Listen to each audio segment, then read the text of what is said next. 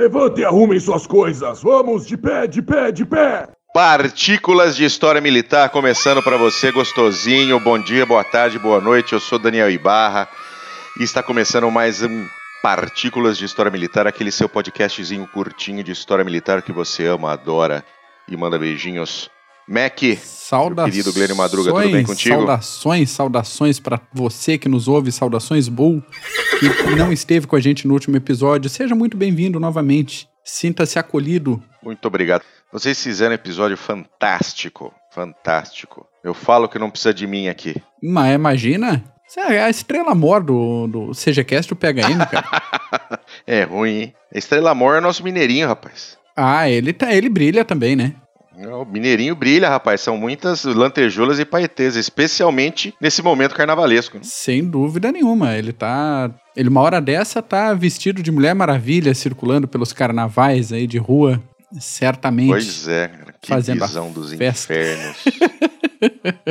que visão dos infernos. Renato Claus vestido de Mulher Maravilha. Já podia pensou? ser pior, né? Pode, sempre pode ser pior. Podia ser pior. Ele podia estar vestido de petista. É, é. Olha Sem só, dúvida nenhuma. Como podia ser pior. Tá o, ouvi dizer que o Smith ia sair com essa fantasia, mas eu tô, tô aguardando. Não, ele, ele ia sair de comissário, comissário da União Soviética. Sensacional. Ele ia sair bom. de comissário da União Soviética, mas tudo bem. Ou talvez de Khrushchev, né? Khrushchev. Pode, pode. Pode sair de Khrushchev também. Fazer o quê? Pessoal aí que, que ouve a gente, se tiver saindo no carnaval, com fantasias inspiradas, temáticas nesse, nesse calibre, manda, manda fotinho pra gente. Manda, manda fotinho pra Nas gente. Nas redes sociais ou pelo e-mail, contato arroba clubedosgenerais.org. Estamos Isso, aí. Isso, ó, a gente, a gente tem o YouTube, YouTube, procura lá no YouTube Clube dos Generais, todos os nossos os nossos podcasts estão lá, tanto Partículas quanto o CGCast. E com imagenzinhas, né, Mac? Pelo menos a grande maioria tem imagenzinhas. Então, eu queria Fica até mais legal, né? é, publicamente para os nossos ouvintes que eu tô bem atrasado com esse negócio do YouTube. Pois é, eu tenho o, o, o Zé Heraldo, amigo meu, reclama sempre. Cadê o podcast no YouTube? Eu só assisto no YouTube.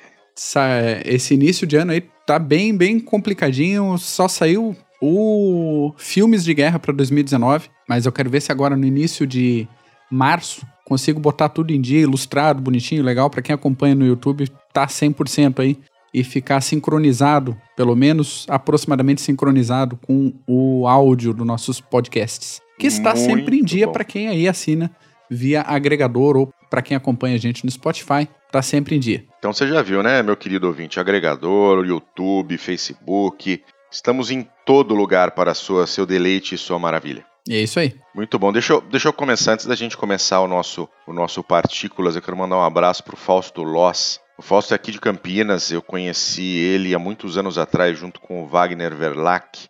Os dois, eu não, inclusive, acho que eles ainda têm o Clube do Tabuleiro de Campinas. Olha que beleza. O, o, Wagner, inclusive, ele tem. Ele é um artesão, vamos falar assim. E ele costuma uh, criar do zero, né? Fazer versões aí com tampas de refrigerante, com o que ele pode encontrar uh, de jogos que não vêm aqui para o Brasil. Jogos de tabuleiro que estão só lá fora, só no estrangeiro. Bacana. Então ele costuma fazer uh, uh, esses jogos aqui, usando imagens da internet, etc., para o pessoal jogar. Então é muito legal. O Fausto ouviu nosso, nossos podcasts aí algumas semanas atrás e gostou bastante. Fausto, obrigado pelo, pelas críticas, pelos elogios. E um abraço. Manda aí sua sugestão, o que você quer ver de pauta. Um abraço para o Wagner também. Continuar esse trabalho fantástico aí com, com jogos de tabuleiro. Maravilha. Muito bom. Hoje nós vamos falar de chibata no lombo. Vamos falar de chibata no lombo, mas temos uma notícia que você falou de artesão. Agora eu associei com uma notícia que saiu essa semana. Muito bom, manda ver. Que foi descoberto na, nas proximidades da muralha de Adriano, na Inglaterra. Sim. Um. Não vou dizer uma escultura, mas um. Um desenho? Um... É, não é bem um desenho, a pessoa escavou na pedra. Um pictograma. Um isso. Pictograma. De uma piroquinha, cara. E isso uma tem. Piroquinha. Uma piroquinha de 1800 anos. Olha que beleza, o pessoal já já desenhava piroquinhas nos muros há 1800 anos atrás. O pessoal desenhava, esculpia piroquinhas em muros há, há muito mais tempo. Olha que beleza. Essa, curiosamente, legítima piroquinha romana feita por um, muito provavelmente, pelos militares romanos da guarnição da muralha de Adriano. E por isso que essa notícia está vindo aqui para o PHM. Não é só o clima do carnaval. E não é só por causa do Smith, né? Não é só por causa do Smith, perfeitamente. E daí a gente pensou, a gente viu isso durante a semana, e pensamos nas representações fálicas na cultura humana, que é um negócio que está sempre presente. Sem dúvida nenhuma. Então, se a gente lembrar dos obeliscos egípcios, Sim. além de um símbolo de poder, é um símbolo fálico. Exatamente. A minha pirocana é maior que a sua. E isso aí, daí esculpido é isso. com, com as histórias da- das civilizações, isso em culturas ocidentais, orientais, sempre tem, em maior ou menor grau, ou teve em maior e menor grau, esse tipo de representação fálica. Tem- o Japão, por exemplo, tem o Festival do Pinto, né? Tem o Festival O Nacional do, de do pinto, Pênis, exatamente. tem- Isso. Pirulitinho, a- as mulheres desfilando pela cidade, todas montadas em uma enorme piroca de, de 600 quilos de madeira. Tem umas coisas que pra gente é esquisitíssimo, né? Esquisitíssimo. Esquisitíssimo, mas tudo bem. né? Cada um sabe onde põe a sua piroca. Exatamente. E, e voltando aos romanos, tem um, um significado mais amplo do que simplesmente celebrar a piroca. Então, amuletos de pirocas aladas eram bem comuns para proteção da saúde, por exemplo. Caralhinhos voadores. Caralhinhos voadores, isso. Então, tem muita coisa que foi recuperada, escavações arqueológicas aí bem legais. Quem acompanhou o cinema brasileiro durante a época da porno chanchada vai se lembrar dessa pequena frase. Quem desenhou caralhinhos voadores no meu banheiro? Olha aí, ó. Olha aí, ó. Frase dita por Lima Duarte em Os Sete Gatinhos. Excelente. que era um, que era um fanzaço desses, desses filmes toscos aí da porno chanchada brasileira. Era o nosso querido e, e infelizmente falecido Dornberger, O Dornpedia. nosso Carlos Coaglio. Ele era um, um conhecedor assim assim impressionante Profundo. sobre a história da, da boca do lixo paulistana. Ele, ele morava em São Paulo naquela época, inclusive. Uhum. E era um conhecedor bem grande do cinema nacional nessa década aí de 70, 80, da boca do lixo, essas pornochanchadas. Tem, tem, tem filmes maravilhosos. Um pistoleiro chamado Papaco Hum. tem o que eu considero o melhor diálogo da história do cinema nacional brasileiro. É mesmo? Tem, tem, tem. Quando ele tá arrastando o caixão pelo deserto e chegam alguns inimigos para confrontá-lo. É o melhor de- do começo ao fim dessa cena. Do momento que ele chega até o momento que ele vai embora com a Linda, é a melhor sequência de diálogos do cinema nacional brasileiro ever. Fica a Tá? dica. Procure, procure no Tá YouTube, ouvindo aí. Uhum. pro- procure no YouTube um pistoleiro chamado Papaco que você vai encontrar. Sensacional. Mas ah, eles desenharam então a piroquinha no Isso, eles esculpiram a piroquinha no muro e foi descoberta agora há pouco tempo. E eu lembrei não só do Festival Nacional da, da Piroca no Japão, que acontece toda primavera, quanto de algumas ocorrências nos últimos dois anos com pilotos americanos. Sim, tivemos, realmente. Engraçadinhos. Transponder ligado e começa a fazer voltinha no céu. Quem tá no chão não vê, mas quem tá vendo no transponder, Quem tá, no, tra- quem tá no Flight Radar 24 isso aí. .com via também. Vê a piroquinha desenhada no céu. Então, o costume militar de desenhar piroquinha se permanece inalterado após dois mil anos. Que belezinha. É a trollada, né? É a trollada, é, o- É a famosa trollada, cara. a Famosa representação da macheza humana por aí, com maior ou É. menor intensidade, maior ou menor representatividade, mas tá aí. É quando aquele piloto de alto nível, que passou por, uh, uh, por, um- por treinamentos e por provas extensivas, Isso. é um cara top de linha, volta até a idade de quinta série. Pra desenhar uma É, é. piroquinha no ar. Volta pra quinta série, né, cara? Sem dúvida. Volta pra quinta série, não tem jeito. Volta a ter 10 anos de idade desenhando piroquinhas na, na carteira do amiguinho. Exatamente. Muito bom. Falando agora do que a gente veio falar, Mac, chibata no lombo. Chibata no lombo, cara. Esse é uma outra coisa que a gente viu esses, por esses últimos dias aí que julgamos interessante para trazer aqui pro PHM, que é uma coisa que não se fala com tanta frequência. E aí puxando para quem tem experiências militares aí, quem fez ou faz parte das das Forças Armadas que conhece o peso do treinamento, principalmente o treinamento básico, para quem não está acostumado, ou treinamento especializado, pessoal de selva, pessoal de comandos, hein? sabe que o desgaste físico, o desgaste mental é bem puxado Sem dúvida. e as atividades de campo é aquele lugar onde o filho chora e a mãe não vê. Opa, chora bastante. Aham, é. Não se enganem. estímulos mentais e físicos pesadíssimos.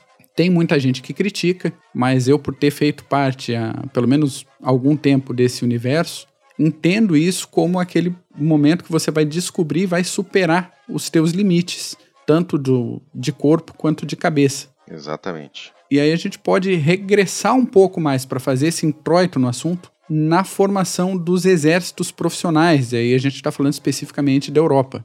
O processo desse tipo de, de, de, formação de exércitos fixos aconteceu ali após a Paz da Westfália, 1648, se não me falha a memória, e ocorreu desde aí metade do século XVII até o final do século XIX. Lembremos que o Brasil mesmo não tinha um exército fixo até o final da Guerra do Paraguai. Sim.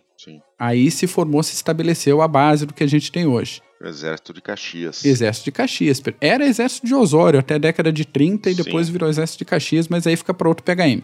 Bom PHM um desse, hein? Com certeza, com certeza.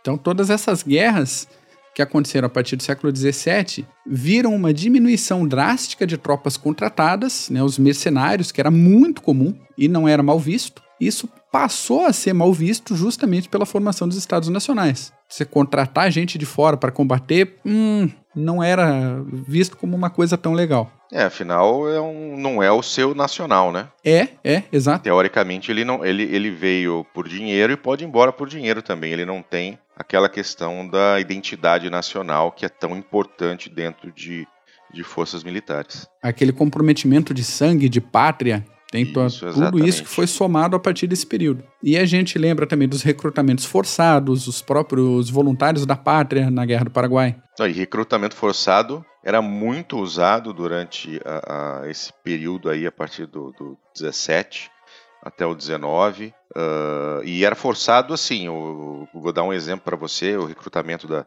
da, da, Royal Navy, o cara entrava na taverna, o, né, o grupo de soldados com, com o oficial entrava na taverna, fala o Royal Navy precisa de você, você, você, você, você e você, vem. O cara não quer vir, ele vem na porrada. É isso aí. Abre os braços, né, os voluntários daqui até ali, me acompanhem. Isso, e me acompanhem, pode vir porque tá, tá voluntariado. Uhum, é isso aí. E o que gerava não só na Royal Navy, mas em tantas outras forças que faziam exatamente a mesma coisa desde então, má vontade, indisciplina, revoltas, motins e todo tipo de problema. O cara não tá lá, não quer estar tá lá, né? É, e isso gerava, pela parte das autoridades, a necessidade de controle da disciplina via castigos físicos. E aí a é. gente finalmente chega no link com o título do episódio. É aquela famosa frase que a sua mãe fala para você. Hum. Se não vai pelo amor, vai pela dor. É isso aí. É isso aí. Né? Então é basicamente isso. Eu sei que você está aqui porque você é contra a sua vontade, mas já que está aqui,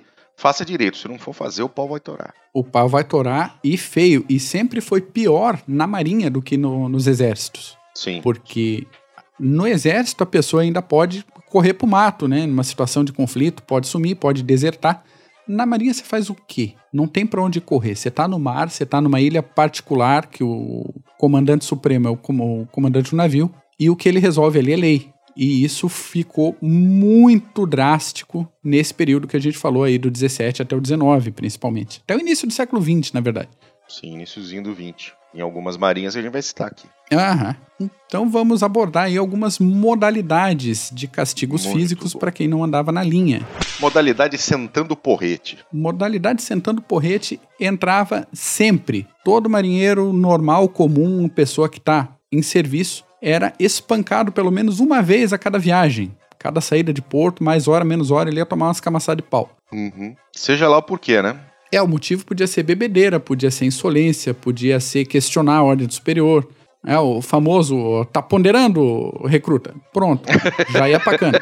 É, pequenos furtos que sempre acontece, negligência de serviço, o cara não fez a faxina direito, não limpou o convés, já ia pro pau também. E a duração disso, aí a gente vai falar mais hoje da Royal Navy, porque é onde tem mais documentação, tem mais registro, tá? Não é só Sim. acontecia na Royal Navy, mas tem mais registro lá. O, o, início do século XVII viu as punições variando de 12 a 36 golpes, pancadas, dependendo da gravidade do, do problema, do delito aí do, do marinheiro. Sim. Em 1750, o máximo de, de porradas caiu para 12. É, viram que não estava dando muito certo, né? É, mas criatividade militar é um negócio universalmente conhecido. Então, quando o comandante percebia que tinha que dar mais porretada no sujeito, o crime do cara, o, o delito era dividido. Então, em vez de ganhar Então uma ele ganhava pena 12, 12 por delito. por exatamente, exatamente. E o cara podia ficar o dia inteiro levando porrada lá da tripulação, porque ok, é, somava-se uma, uma- um xingamento para alguém, uma crítica, um negócio é, mal feito no serviço, ele era devidamente esporreteado a bordo.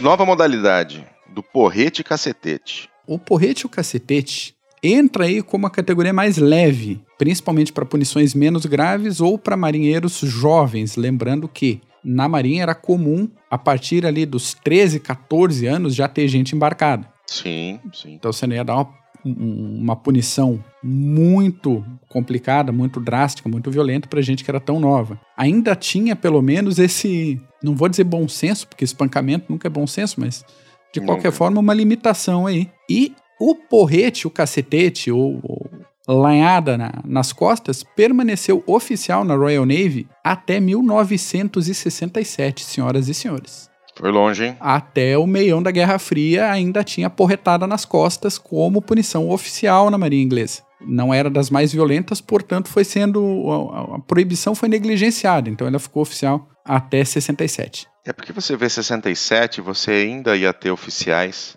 ah, ali do iniciozinho do século. E isso, isso, perfeito. Então, você tem esse tipo de. O cara tá, tá no sangue dele, né? Tá no dia a dia dele esse tipo de. É, ele foi treinado sim. por oficiais É, mais antigos, que por sua vez levaram porrada até dizer chega. É isso aí. Leva algumas gerações para sair esse tipo de cultura da, da força, né? Exatamente. E aí, pro pessoal que mais novo do exército que reclama em campo que sentado um dois de pé, um dois, sentado um dois de pé, um dois, sentado um dois de pé, um dois é punição física, pense melhor. Né? A gente Ah, tá falando de um mais. negócio mais, mais pesado aí.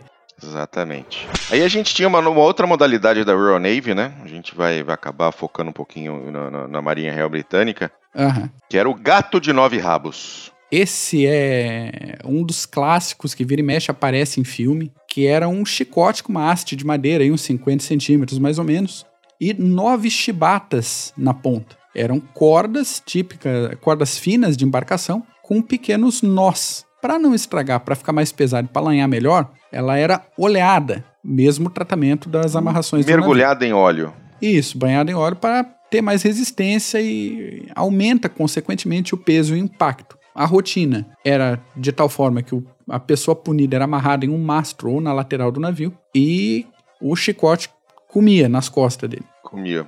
Pau torava. Pau torava. Por causa dos nozinhos, os cortes eram bem profundos nas costas do camarada e às vezes eram fatais pelo sangramento. Isso o próprio exército britânico usou também, mas em menor escala, na marinha era bem mais comum. Para infrações mais graves, mais pesadas, e por causa também da limitação de golpes, tinha uma variação disso. Sim. O navio inglês chegava no porto, o infrator era amarrado em um bote, um botezinho leve, né, de, de transporte ali, e o bote ia parando de navio inglês em navio inglês. E um oficial de cada navio ia pro bote e dava 12 chibatadas no lombo do, do camarada. Que belezinha. E aí, dependendo do porto e da quantidade de navios, o sujeito era o último castigo do sujeito, não tinha mais o que fazer.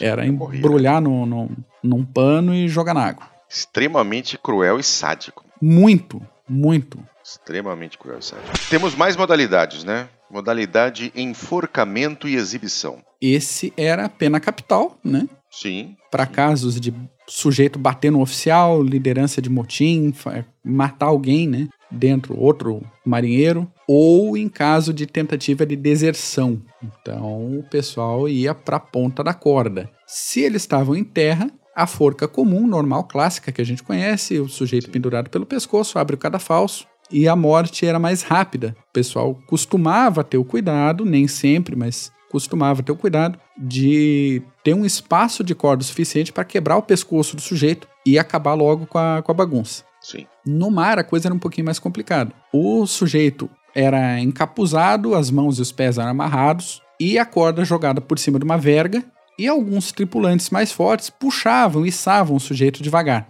A subida era lenta e o sujeito ficava pelo menos meia hora pendurado se debatendo até finalmente conseguir morrer. Todo espetáculo era complicado, e isso era intencional, claro, para gerar um medo e fazer, forçar uma disciplina a bordo. Sim. O sujeito ficava agonizando, fazendo barulho, tendo convulsão, se debatendo, se debatendo por meia hora, às vezes até um pouco mais. E a ideia era realmente ter pouco, né? É. Não dá para também dispensar muita gente num barco. O tipo de espetáculo era tão horrível que normalmente funcionava até a próxima troca de tripulação. O último enforcado inglês desse jeito foi um sujeitinho chamado John Daliger, ele foi pendurado em 1860 depois de roubar uma birita e atirar em dois oficiais do HMS Leven e foi para a ponta da corda. Que beleza, hein? Isso se o nosso ouvinte aí quiser pesquisar, tem bastante ilustrações de época, tem bastante desenhos de navios da marinha inglesa com os carinha pendurado na, na verga. E aí a última modalidade que a gente tem é o passeio pela quilha. Meu caro ouvinte, se você não sabe o que é a quilha do navio, a quilha do navio ela fica embaixo da embarcação. Uhum e era para dar estabilidade ao navio, tá? E aí você tem quilhas de vários tamanhos e, e, e, formatos. Mas imagine que ela é aquela parte, se você se lembrar de um navio, de uma caravela, de uma nau antiga, você vai ver que é aquela parte de madeira embaixo que é mais protuberante na parte de baixo do navio. Da proa até navio. a popa. Da proa a popa, ela vai de um lado ao outro uhum. para dar um pouco mais de estabilidade para a embarcação. Né? E o passeio pela quilha era acabou, né? Era... Igual o forcamento. É, é. Normalmente sim. É outro clássico de séries e filmes. Era terrível e ela nunca foi reconhecida oficialmente pela Royal Navy. Porém, ela foi proibida no final do século XVII. Então, apesar de nunca reconhecida, ela era Existia. Ela existia, ela existia. acontecia. Era uma prática reconhecida pela Marinha Holandesa, ok, todo mundo sabia e era aplicada oficialmente. E pela Marinha Francesa, ela é considerada desumana, para ver o nível do negócio. Sim. A prática, o sujeito era deixado pelado, amarrado com duas cordas longas e era puxado de um lado ao outro do navio por baixo d'água, aí dependendo do comandante da situação, pela lateral do navio ou de proa a popa, pelo lado mais longo. Sim. O sujeito normalmente se afogava e se não se afogasse, ele ia ficar normalmente bem desfigurado. Por quê? Quando a gente imagina o mesmo exercício que você fez, Bull. A gente imagina uma caravela, uma nau, um barco, sei lá, qualquer coisa do tipo.